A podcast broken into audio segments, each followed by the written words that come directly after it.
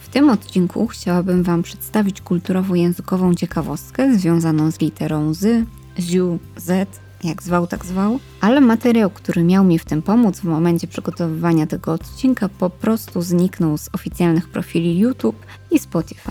Ciekawie się zaczęło, ale ja się tak łatwo nie poddam.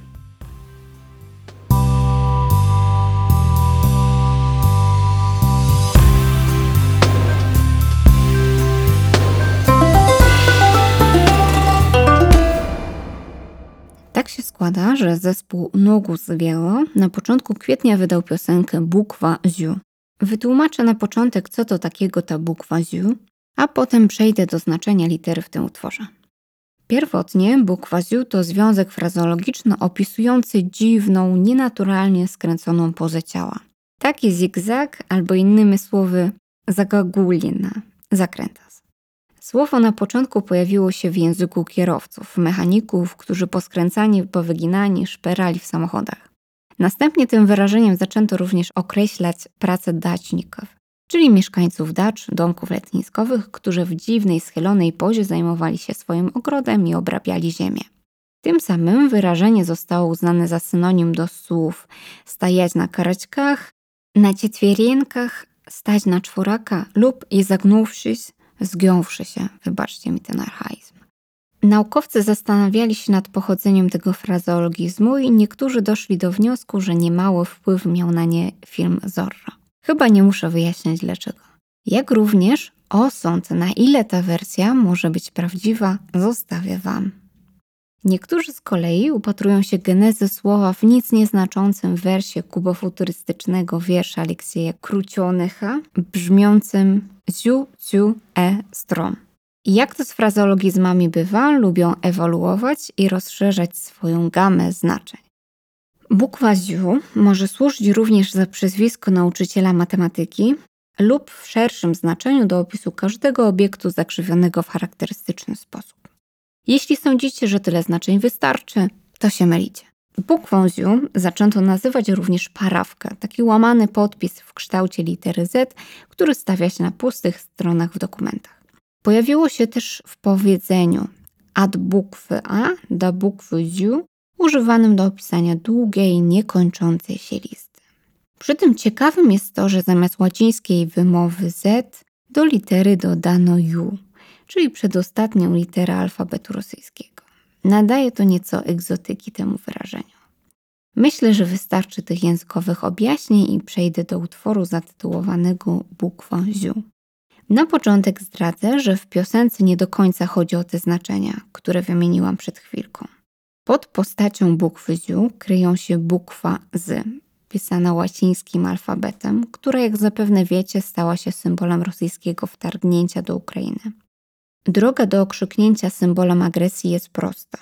Łacińskie litery z i V zaczęły w armii rosyjskiej służyć do oznaczania wojennego sprzętu, który, jak się okazało, niewiele różnił się od ukraińskiego.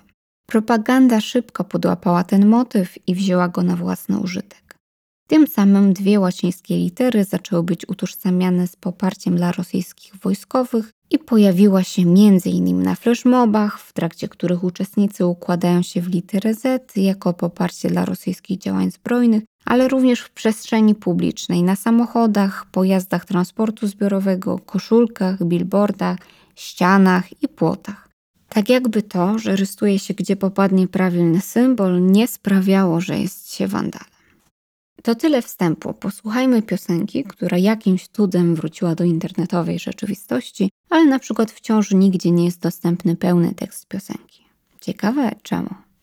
Pierwsza zwrotka wyjaśnia nam, o czym będzie ten utwór.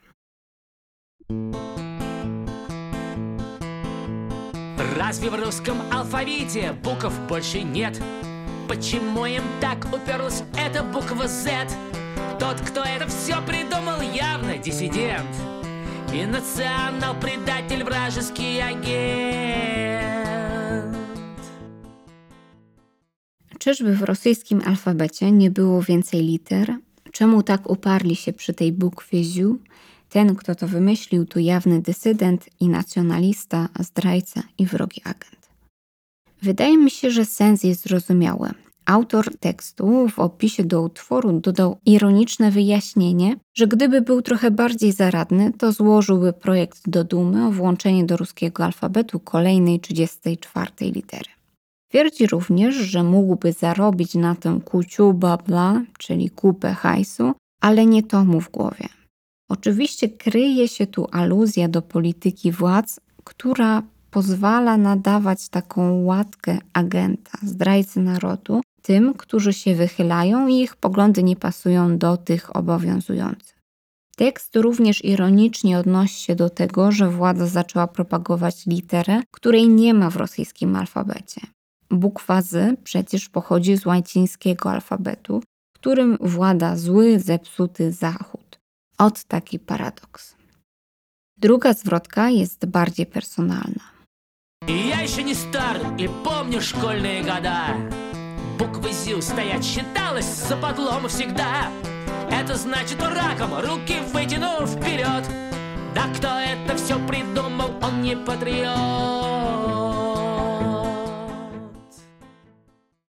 Jeszcze nie jestem stary i pamiętam szkolne czasy. Bukwę ziu stawiać zawsze uważało się za wstyd, to znaczy schylonym i z wyciągniętymi do przodu rękami. Tak ten, kto to wszystko wymyślił, nie jest patriotą.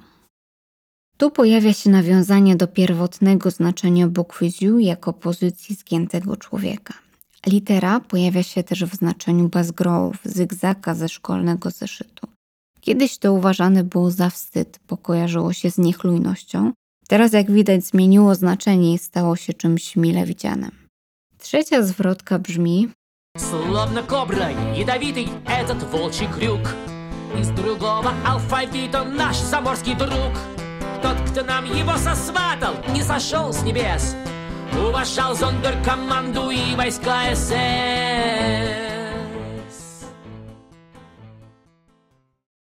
Dosłownie kobra, jadowity wilczy haczyk, z drugiego alfabetu nasz zabrany przyjaciel. Ten, kto go z nami zeswatał, nie przyszedł z nieba, a szanował Sonderkommando i wojska SS. Jednym słowem wyszło szydło z worka. Litera Z zostaje porównana do symbolu nazistowskiego. Jak możemy się domyślić do swastyki, a co za tym idzie również praktyki ludzi, którzy z nią się utożsamiają, zostają porównane do działań wojsk nazistów.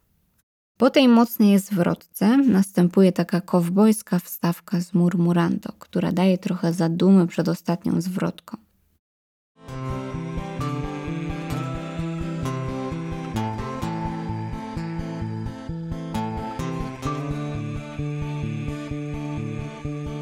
Z извилина глиста и суть ее проста. В ней так виден элемент фашистского креста. Сколько жизней, сколько горя И пролитых слез. Это значит враг народа нам ее принес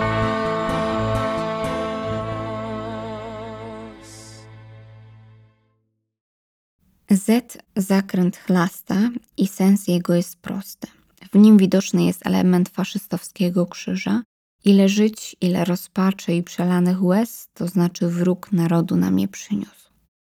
Ostatnią zwrotkę rozumiem przez pryzmat paradoksu, o którym wspominałam w odcinku języku wojny. Propagandyści wojny używają symboliki metod zachowań zaczerpniętych od nazistów, aby walczyć z rzekomym faszyzmem. Po co właściwie o tym mówię i dlaczego właśnie tę piosenkę analizuję? Ano szukam pozytywów, o ile to słowo nie jest w tym kontekście niedorzeczne. To piosenka stworzona przeciw wojnie przez rosyjski zespół, który nie jest obojętny wobec tego, co robi władza rosyjska i jej obywatele. Ten utwór w ironiczny i prześmiewczy sposób obnaża błędną logikę rosyjskich władz i tych, którzy podłapują i przekazują dalej propagandę. Na koniec jeszcze dwa słowa o tym, że Nogus Zwiela to znany zespół, który na rosyjskiej scenie muzycznej gości od lat 90. Większość tekstów, piosenek i muzyki wychodzi spod pióra lidera grupy Maksima Pakrowskowa, który w sposób wyrafinowany, a niekiedy bardziej dosadny komentuje rzeczywistość, nierzadko używając ironii i cynicznego humoru. Na koniec w nawiązaniu do tytułowej litery wspomnę tylko, że ostatnio pojawiła się jeszcze jedna piosenka tej grupy z bukwą Z w tytule. Pokolenie Z, pokolenie Z. Zdradzę tylko, że jest jeszcze bardziej dosadna niż ta, którą Wam zaprezentowałam. Jeśli chcecie analizę tego utworu, dajcie znać na profilu Rosyjski Warto Znać na Instagramie, YouTubie lub Facebooku. Mam nadzieję, że podobał Wam się ten utwór i zapraszam do słuchania kolejnych odcinków. Cenię też każdy komentarz i interakcję z podcastem. Dzięki, że jesteście. Do usłyszenia wkrótce. Do skóry встречи.